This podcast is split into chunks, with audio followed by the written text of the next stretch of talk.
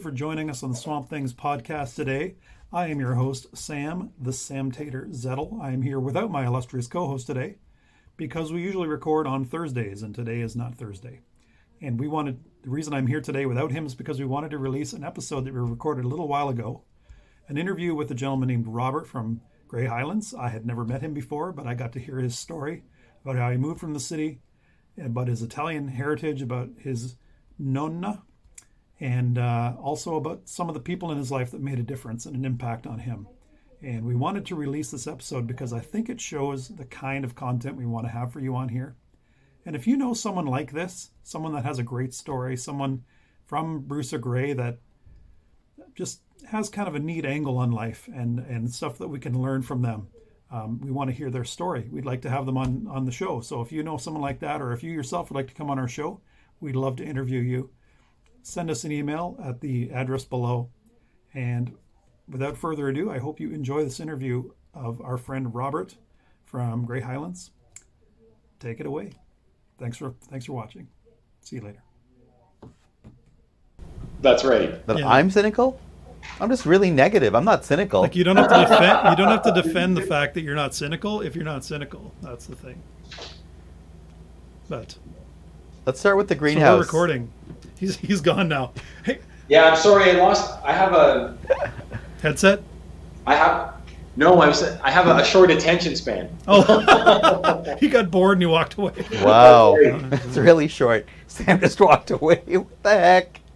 I'm surrounded by whatever. Youth and exuberance. I got lots of things I can use to distract myself. Look, look, look! Check this out. Sweet. pig. Uh, Robert, welcome to our friend Sam's office. Fantastic. Thank you for having me on. Um, Sam, I'm also a guitar player. Oh, okay. I, yeah, I, um, as a COVID uh, present to myself, I finally bought a new acoustic guitar. It's a, a Gibson uh, G45. It's a slope-shouldered uh, model, uh, yeah. walnut back and sides, mm. Uh, hide glue uh, dovetail neck joint, spruce top. Yeah, hi, Zen was like to talk about uh, componentry, and we like craft things. Yeah, hide glue. Yeah, yeah. Like very, I feel like very few people would actually know what that is or have heard it before. But hide glue. I've never heard hide, of hide glue. Hide glue. Hide glue. Yeah, hide made from hide. Yeah, is better than. It's just a. It's a like actually a natural glue, right? It's like they were using it long, long ago. So it's not like a modern synthetic glue. It's like I don't even know what it's made from. Uh, uh, it's made from uh, animal hide. Oh, oh, is that what it's called? Hide glue makes sense. That's right. And I, because it's so uh, because it's a natural uh, glue, it has better resonant qualities with the rest of the the wood, the natural mm-hmm. materials in the guitar. Yeah, including the nitrocellulose lacquer finish. Oh, Ooh, satin, years ago, not satin, not gloss. I've got I've got a glue story. Years ago, I worked with a lady who was that was, so this was the 80s. So she was probably in her 60s or around 70 when I worked with her. Can't remember the poor lady's name now, but she had worked at an envelope factory prior to the office where I worked with her, and she said never lick the back of an envelope because probably hide glue.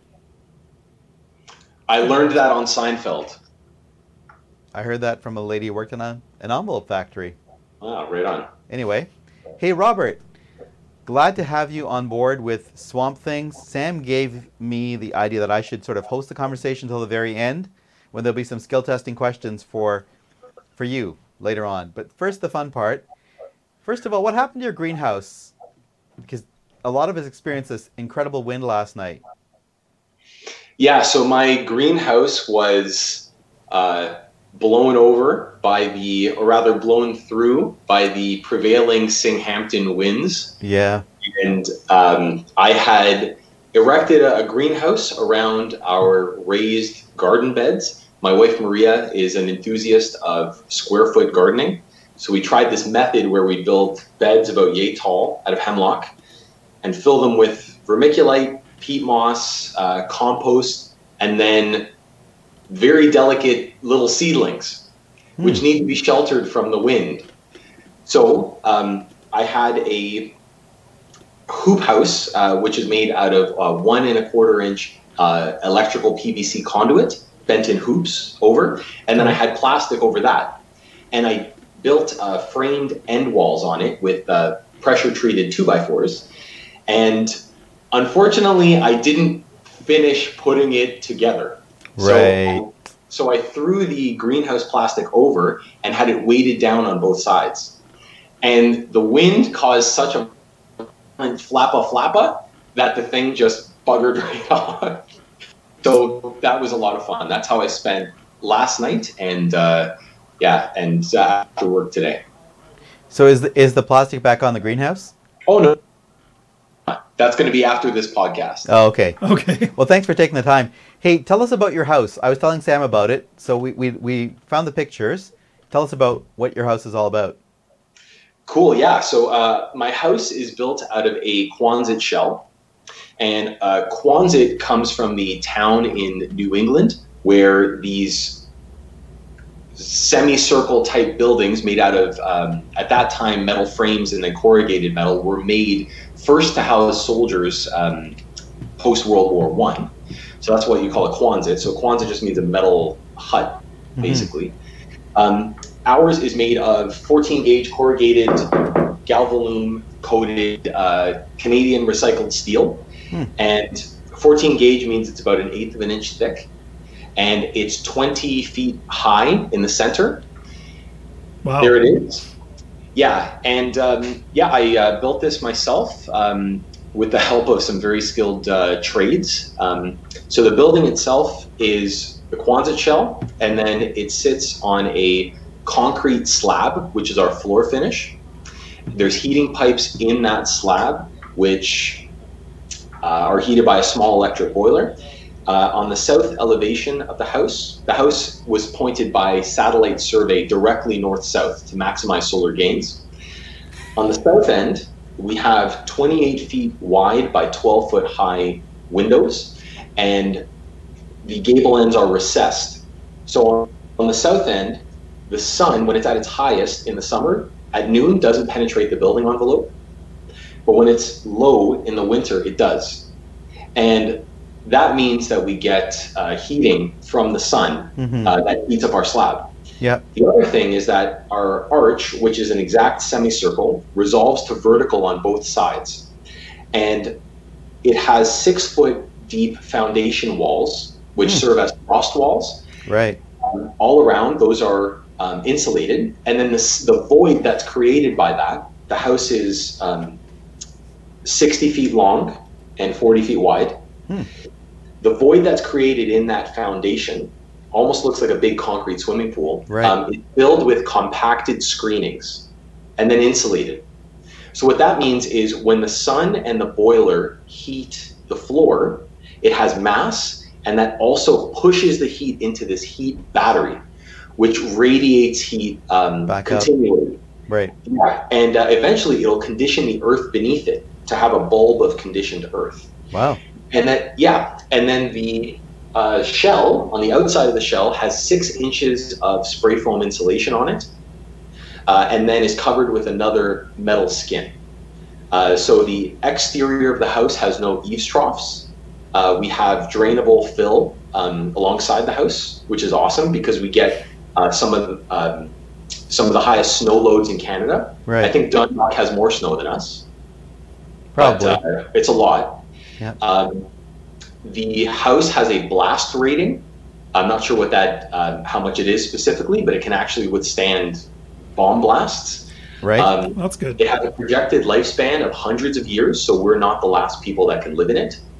Uh, it's wheelchair accessible. Everything's on one level. We have a, a wood framed loft that um, we have our um, uh, sleeping quarters and ensuite and stuff there. Um, but the rest of it's all one level, and we have a wheelchair accessible uh, bathroom as well, barrier free. And what else? Uh, we designed the house, actually, uh, we designed it with our architect, Andy Thompson, um, a very talented and very committed architect. Um, Really obsessive about the, the details, and he's a Buckminster Fuller enthusiast. The guy's done some really rad work. This guy learned German so he could go to get his master's of architecture in Germany, Hmm. uh, and worked building um, eco-textural houses uh, in the meantime. And before that, he was a professional snowboarder.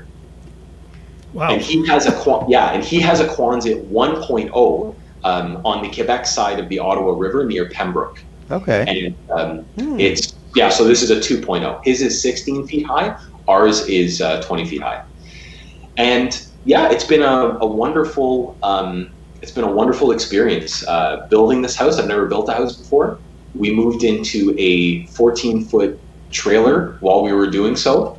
Uh, myself, my wife, and our two German shepherds and our golden retriever. And uh, we learned a lot about dwellings when we were doing that. So it's been a journey. So, uh, what stage of finish is the house at now, Robert? So we're at about 90 plus percent. Okay. Definitely not 100 percent. Um, now all I have to do is apply the cladding on the gable ends of the structure Hmm. and um, some light finishing inside, clear coat on uh, on trim, um, that kind of stuff. Is it like a pine finish? The pine boards on the Yes. inside? Yes, everything is number two rough sawn pine. The ethos behind this house was a motorcycle and also a pizza margarita. uh, yeah, enough, but not too much. Uh, beautiful ingredients, um, realized thoughtfully. Okay. So, For some people, pizza margarita might be a margarita which has pizza ingredients in it. So, what's a pizza margarita? In case people don't know, many people do. for, pause for applause. So, uh, pizza margarita is named after Queen Margherita. I uh, didn't know who's- that. Yes, who was uh, Queen of Italy in the uh, 1870s. And uh, Italy, after its unification, um, came together under a new flag, which was green, white, and red. So they had a great fair, and in honor of the new flag and the uh, of the Queen, they came up with uh, the pizza margarita, which itself is a uh, crust made of semolina flour. Uh, it uses um, traditionally San Marzano tomatoes from the um, uh, Vesuvian slopes near uh, Napoli. Um, that's the red. So the white is the crust. You get the red in the sauce. Mm, Then you get um, the uh, the cheese, uh, which is a uh, mozzarella. Uh, that's again more white, and then the green of the basil, and that's a pizza margarita. And it is, um, as you can tell by my my hand motions and my enthusiasm, I am of Italian uh, heritage, and my family in uh, in the old country uh, bakes authentic pizza. mm. My, my cousin Franco is the pizzaiolo, and he cuts down the trees and splits the firewood to feed the fire in the pizza oven that he built to make the pizza, and he also mills the grain. Right. Yeah, Amazing. yeah. Hey, so Robert. you- and then, and then, I'm sorry. Sorry, I'm going to interrupt. Just that was that was uh, just like I get the idea of something really simple, but the simpler you do something, the better you have to do it because you're completely exposed. There's like there's no room for fluff. We do something that's so simple, it's got to be great. Every piece has to be great, right? Does that does that make sense? Yes, that's that's exactly it. In fact, um, the reason why I enjoy that Gibson guitar is because that guitar is it's enough and it's not too much. There you go. It's that. My father would ask me when I was growing up, "Do you want to be the best of the worst, or do you want to be the worst of the best?" And, and I would and I would think about that, and I would think at first I thought like, hmm, perhaps he's just messing with with me, which he was, but also I would rather be the worst of the best because uh, I believe that it, it gives you something to um, what should I say? You make the most of what you've got, yeah, and you have a lot to look forward to. I like it. Yeah. Um, a phrase Sam used here years ago, just regarding the church and stuff, is we have to raise the bar. We don't Mm. raise the bar, we get minimalism, and minimalism is a death spiral. Does that does that make sense? Yes, exactly. Yeah, it's not minimalistic for the sake of being minimalistic. The, Right. the house, when I use those ingredients of the pizza margarita and the motorcycle, um, I'll explain the motorcycle. Uh, I, I love bikes, and my wife rides as well. And when you're on a bike, um, maybe it's very pretty, but that doesn't matter when you're on it. So by carrying things that are strictly, yeah, right on. That's a Suzuki GSXR 1100. Yeah. Um, so that bike. Did you right say 1100? Yeah, I'm sorry. Did you say 1100? yeah, 1100, yes, Okay. yeah. as opposed to 1100. Oh, I mean that sounds like a lot. It, it well, it's it's plenty in that bike. Yeah. If Not it's very heavy. ornamental for the sake of being ornamental, Right. it's that's like being it's like being overly showy unnecessarily. Sure. Like, why would you wear the fanciest boots you can as opposed to the most effective boots you can? That, That, that kind of. I was saying then the next thing we'd like to ask you I'd like to ask you about Robert is a phrase I heard you use a couple of years, maybe just last year is your shiny life in the city. What is your shiny life? What was your shiny life in the city and why did you leave it? So now you're in this Quonset hut on the Niagara Escarpment just overlooking the slope down to Collingwood. What was the yeah, things get city? weird. Things get weird real fast, I guess. so, yeah, I was. Um, I'm from the inner city in Toronto, and um, grew up there all my life. Later on, we moved to Etobicoke. Mm. I went to school at St. Mike's uh, at uh, St. Clair and Bathurst, and uh, went to um, university uh, at U of T. So spent a lot of time downtown. Uh, then I became a industrial designer, um, and I worked for the family business, uh, designing and building um, bathroom fans um, and other building products for the ventilation industry. Um, so I got to see the you know the ins and the outs of downtown life, of um, you know owning a house in Toronto, of the construction industry in Toronto, of the nightlife and the weekend life. We love places like Kensington Market and you know the different neighborhoods of the GTA. But on the weekends, all we wanted to do was take a trip out to the country hmm or you know get a pod in the woods. We were searching for peace. Um, I drink uh, like two cups of French roast a day now, um, but back then I was on seven to nine espressos, and it was my Sounds like wife me. and I were at a yeah yeah, and I don't need it. I think that coffee wakes up in the morning and drinks raw Right. yeah so my wife and i she's a nurse and she was working in uh, dental anesthesiology um, we were both at a frenetic pace for so long and we saw so many people around us. I don't know it was a, it had the lifestyle had a detrimental effect. And by looking at the i guess the big picture of what is it that life is what do we want out of life hmm the most sensical thing to do was search Eastern Canada for five years, uh, then move into a trailer, then build a, a house out of a big beer can. I, I know something you and I have in common. I've been I've been up in Grey County since 1998, but a common experience that we've had is how amazing it is to listen to older people. We were talking about the other day when you and I were speaking in their 80s and 90s that you've been talking with about just listening to their stories. And you have a project, I believe, called Recall. That's, Yes, that that's right. formalizes that in a way. But first of all, why is it really important to you as somebody who's like five years in? Is that correct? To this job? uh, into Grey County. I don't know how long. Oh, uh, it will be three years Oh. this Canada Day. Three years this Canada Day. So you're pretty new into, into the area in a way, but you really, fu- I mean, I, I gather, find it amazing to listen to old farmers about whatever stories they want to tell. Why is that really important for you? Um, I was lucky enough to be raised by my grandparents. Uh, they came from uh, from southern Italy, and my nonna Maria taught me how to bake bread, and my uh, nonno Bruno uh, taught me how to pull nails out of two by fours, and by being surrounded by uh, people that were older than me, I got to hear. I guess I, I, got to be steeped in that culture. I got to understand their paradigm. hmm And I guess because of that, I was I was always able to have conversations with people that were older than me, and I I like people that are my age, and of course younger as well. That's fine, but when you're talking to someone who's eighty or ninety, they've seen a lot of stuff and they know a lot of stuff.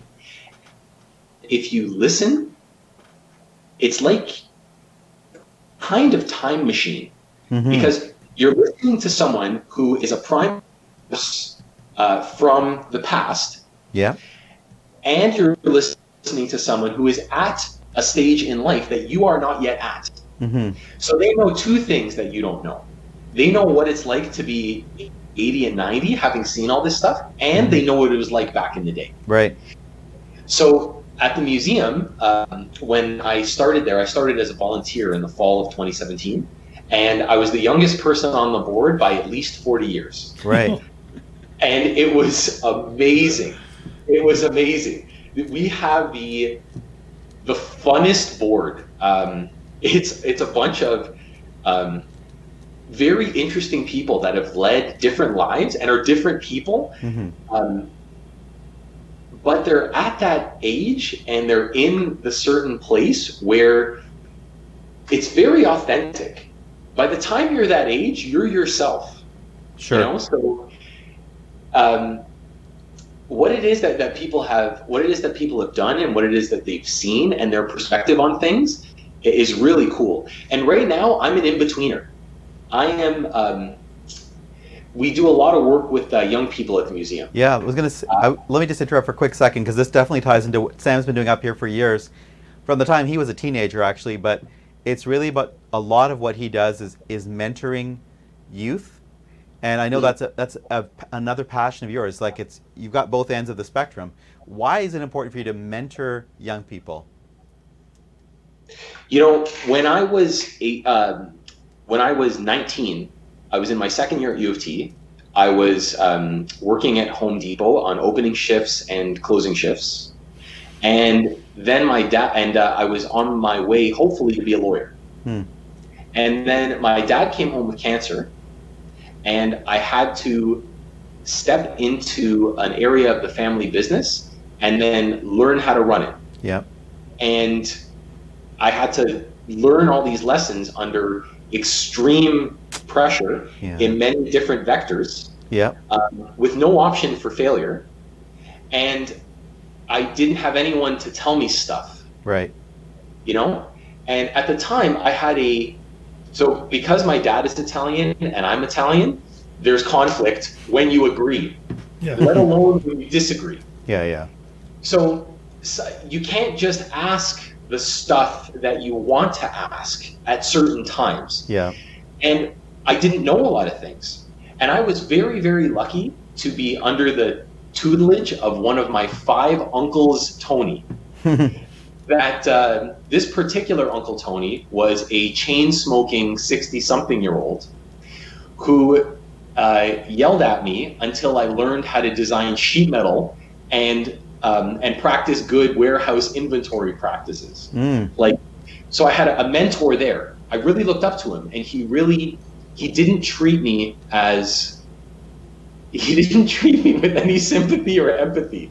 It was uh, there was love there, definitely, but he wanted to pass what it is that he knew by example.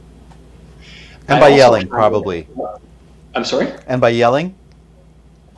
Of course, by yelling. There you But go. also by but also by eating mortadella sandwiches and drinking espressos. Yeah. Yeah. It's good. It's that. So then I had um, uh, I built a, a great relationship with two other wonderful men. One was Bill. He was from Hong Kong, and he was a um, a sheet metal manufacturer. I bought sheet metal components from him, and then we talked about sheet metal, and then we talked about life. Uh, mostly about sheet metal, but I learned stuff from him. hmm I learned how to handle difficulty. When stuff is extremely hard and it's not fair, don't freak out. Just order your sheet metal and then Right. form it into products and then ship it out properly and Yeah. then collect your money. And if they don't pay, it's okay. Just keep going.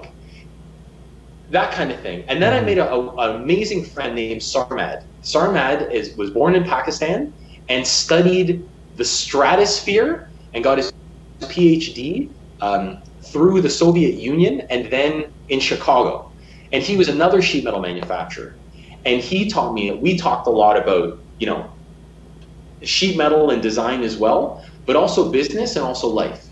So my life was so impacted by this kind of mentorship that when presented with the opportunity, it's not like I aggressively mentor. Yeah. Like, hey kid, let me tell you how it works. But I understand the ambiguities and the unanswered questions that I had in life and the positive difference that having somebody that I looked up to Sure. and someone that you know who had it together or at least was there was a really positive difference there. Hey, So Robert. that's turned into some- yeah. I'm going to interrupt. That was great. Uh, we have to talk to you again sometime about more stuff. This is a What? great start. I got so many questions. I know. Well, ask. Go ahead. Ask them. Oh, I, well, I, geez, I don't even know where to start. Okay. It's mentorship, like that. That was great. Um, I love what you said about how, um, talking to someone older is like a time machine. You know, it's like you, you can you can see into history. You know, in in a way that's so much different than just reading about it or watching it on TV. Like, um, I've still got uh, two living grandmothers, and one of them's 96. You know, and uh, she's she's just. I wish I could like bottle up her her essence. You know. Oh yeah, she's pretty like- amazing. Yeah. like kind of So suck that's it what we out whenever I want to. You know? Yeah.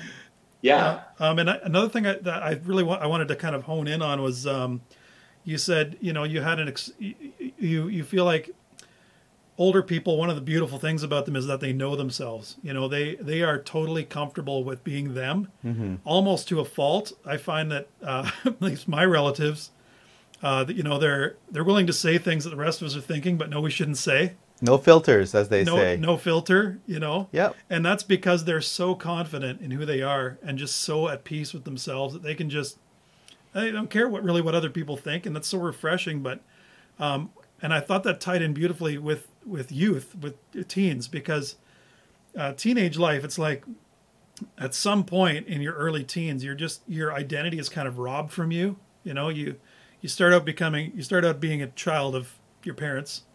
That's your identity. It's all wrapped up in them.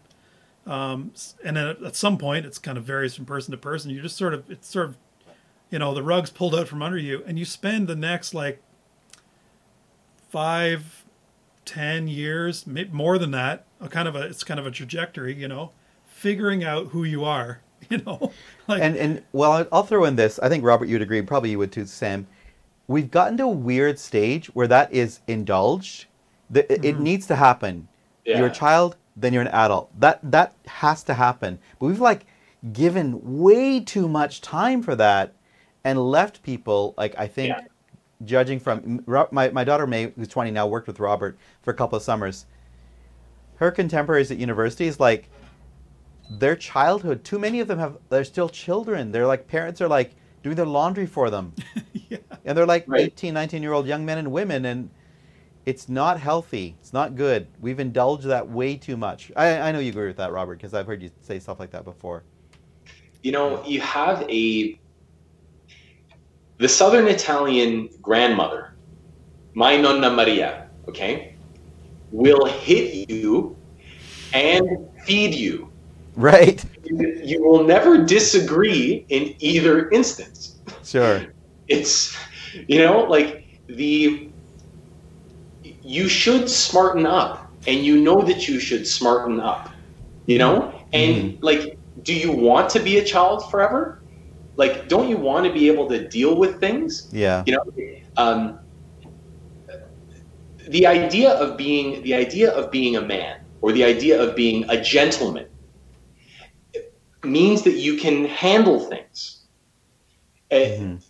growing into adulthood is something that i feel one should do particularly young men and young men love responsibility and eventually, when you're lying to someone long enough because you don't want to hurt their very delicate feelings, they're going to get used to that level. Sure. And then anything that happens that is uncomfortable, they'll break down and, and wuss out about it. hmm And you know what? The strength is totally within you to handle things if Yeah. only you would allow yourself to handle things and quit retreating into your prolonged, indulgent childhood fantasies. You know? If Ro- you want it, Yeah. go and get it. Robert, I want to ask. I got to uh, ask you uh, one more question and make a comment, if that's okay. So the question is, um, you mentioned your dad got very sick. I believe he he died not like how long was he sick? And he, he died when you were still quite young, right? Within a relatively short time. Is that is that right? I'm not sure I Uh, remember so- correctly. so my father um, had cancer on and off for um, few years Right. and the total length of from when he was first diagnosed to when he passed away was just over 10 years Okay. um, and the cancer didn't get him he liked to he liked to win Hmm. things so that was good Yeah. Yeah. um, but uh, when he did pass away, it was a, a very, um, it was not expected and it was very quick. Hmm. But he did have a physical written bucket list and he did cross all of the items on that bucket list, Wow. which includes seeing me get married, having a grandson, who's my nephew Davide, playing golf at St. Andrews like Wow. a champion, which he did, uh, going, uh, and then the last one, which was not crossed off, was going back to the old country as a family, Wow. which we, which we did with my mom, my sister, our spouses this past Christmas. Hmm. So yeah. Anyway, so when he did pass away, it was um, it was pretty sudden, Hmm. but that was uh, that was in October of 2016. He was 62, the same age as his father. Right. So the way I looked at it, I was 31 when we started this crazy journey. And I figured, you know what? If my life is half over genetically speaking, then I better get busy living. Yeah. I got I've got so many questions about your your your building project. I'll, I guess I'll probably just more comment about it. Maybe we can talk about this another time. But uh, uh, have you heard of Earthships? Yes, very much. Yeah, Yeah. this Earth ships are awesome. Yeah. So we You can my and make it an Earth, an an Earth ship. So my yeah, my family built one um, in 2010, and um, following the explicit uh, instructions from uh, Michael, oh, what's his last name? The guy who came up with the Show notes. concept. The guy who came up with it, Reynolds, Michael Reynolds, um, invented it, and uh, so yeah, we did we designed, you know, using his books and um, and built it ourselves out of tires. And Yeah. so what you're saying about you know south facing um, glazing, you know thermal mass in the floor, so the floor heats up. It's like a, a thermal battery, you know, um, passive airflow. Uh, to you know, so you don't need fans to, to cool everything or heat everything. It's like everything's passive. Everything moves around on its own naturally, and um, I just all that really speaks to me. I you know we're we could have a long we should have a long conversation about that sometime. Yeah. I'd love to pick your brains more about it, and and it's it's still doing really well today. I joked with uh, with Spicy C here. Oh, sorry. My, my podcast nickname is Spicy C. Spicy C is Yeah. yeah, his nickname. But uh, um, I, I joked with him when he told me you were building a 200 year house. I said, 200 years, because uh, our Well, the the buried tires in the Earthship, uh, we figure will be there for at least 500 years. I think that's their half life. You know, so they're like they're, they're going to be there. Like archaeologists will dig it up and we'll go like, "What the heck was this?" You know. Uh, so it's just kind of make kind of making fun of you, even though I didn't know you. But uh, anyway, I, yeah, I'd like to pick your brains about that a little more and a little more later, and find out more about Project Recall and and I I also have a motorcycle license. Um, unfortunately, I had to sell my my motorcycle after I had my fifth child. Sam So- has a clone army. I have a clone Five army. boys. So it just got Wow. uh, got ridiculous. I couldn't take I couldn't take more than one kid on the motorcycle, so it wasn't practical anymore. So, uh, but uh, love I don't love the you- GSXR. Love uh, you know love motors. I love. I had an old ation uh, CBR. Uh, Nice. Not a CBR, a CB, but it was the predecessor to the CBR. Yeah. It was a beautiful bike, and I loved it. And uh, yeah, You guys have a lot more in common. motorcycles are uh, motorcycles nowadays, um, as opposed to being necessary for locomotion, are often perceived as virility symbols, Hmm. which you don't need. Nope. I don't need anybody to. I don't need to prove that in any other way. People just look at your head. People look at my head. Yeah, and they know yeah, there you go. it's I don't gone know. for a reason. Um, hey, one other thing I want to just observe. You got five uncles named Tony. Is that right? Yes. Um, now those are either uncles by direct Yeah, yeah, yeah. relation or, uncle, or uncles as uh, titles of respect. So I've got two younger brothers. We all have the middle name Anthony, and uh, we have a total of six sons divided amongst the three families. So no, five sons, and they all have the middle names that are variants. Because this Saturday coming up, I don't know if you know or pay attention. Tony, St. Anthony, Anthony. St. Anthony of Padua is Oh. this Saturday Oh, coming up, June 13th. It's my parents' wedding anniversary, so it's like always a huge day for the Tonys and for our family. Anyway, so to all the Tonys out there, St. Anthony this Saturday, oh, and Oh, your feast day. there you go. Yeah, not your feast day, What's- but a bunch of uncles. What's your what's your full name, Robert? My full name is Robert Edward Yantorno. Thank you. Awesome. Yeah, can we- Robert. Uh, my parents named me Robert Edward. Um, Edward after my grandfather Eduardo, but they anglicized my first and middle names because they didn't want me to um, to face the same discrimination that they and my grandparents had faced um, for having uh, ethnic names. Ironically, they left Yantorno, which was kind of a giveaway. Sure, a little bit, especially in Grey County. Yeah, Even more in Bruce. Yeah. Things are even Yeah. weirder in Bruce. things are weirder in Bruce. Yeah, Yeah. Things are weirder. I, that's a good. That's a good slogan, by the way. Things are weirder in Bruce. that Bruce. could be our slogan. Yes. And I, I feel like this podcast brings them together because we have this rivalry going on. Uh, Bruce and Grey. Hey, uh, for for it to be a rivalry, there would have to be some sort of it would have to be like some sort of even competition. ooh. Oh, so what you're saying is like Grey's got a long way to go before they're even close to being com- So we all three have a mutual friend, acquaintance, uh, Brian Plumstead, who's the director of tourism for Grey County. I think that's the right title. I'm not sure. Tourism manager, whatever. Uh, so in honor of our, our mutual friend Brian and the fact that you have kind of tourism-like responsibilities for Grey Highlands, the municipality that is uh, where the museum is in Flesherton, and Grey Highlands is like the Beaver Valley, Markdale, Flesherton, all the way over to Highway 6. Is that right? Uh, it's all the way over. Maybe not Near as far the- as Highway 6. Yeah. Anyway, some, West Grey starts in there somewhere. we've got we've got some tourism related trivia for you to answer. Robert, some questions for you. Is that okay? what? Sounds I'm going to do the stupid salmon trivia. Okay. No, do you want to do salmon trivia? Uh, let's try. All right. Because the Great Salmon Derby is a really big deal, as you know, for Grey County, correct? I think it was canceled, wasn't it? It was canceled for this year, but isn't that Oh. one of our biggest events in Grey County? Yes? I am not aware of a salmon derby. You've never heard of the Salmon Derby? I haven't. Wow. That's oh. sad. Well, You're not going to do very well at the, tri- at the trivia, I don't think. Okay, oh. Sam's got some salmon trivia for you. Good luck. Where does the sam- Where does the salmon derby take place? Owen Sound. It's just Owen Sound Salmon Spectacular. There you go. Rad. Go ahead, Sam. I don't know why we're doing this. We're not. It's no good reason. This is just a waste of time. Go. Okay. I'm being forced to do this, so you yes, know, Robert. I'm forcing him to do it. It's not my idea. Okay. Which breed of salmon do you think is caught at the Salmon Spectacular? There are many breeds, Species. species. Just guess. Jeez. Uh, speckled salmon? No. Speckled's a kind of trout, as far as I Persephone. know. Persephone says no, it's Chinook salmon. I was going to say Chinook, but I didn't. I own that. Sure you did, Robert. Okay, uh, the next one. From which ocean did the salmon that are now uh, caught in the Great Salmon Spectacular come from? From which ocean did they come from?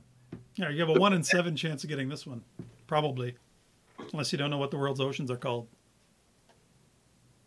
I'm going to say Pacific. You are correct. Correct. Way to go. All right.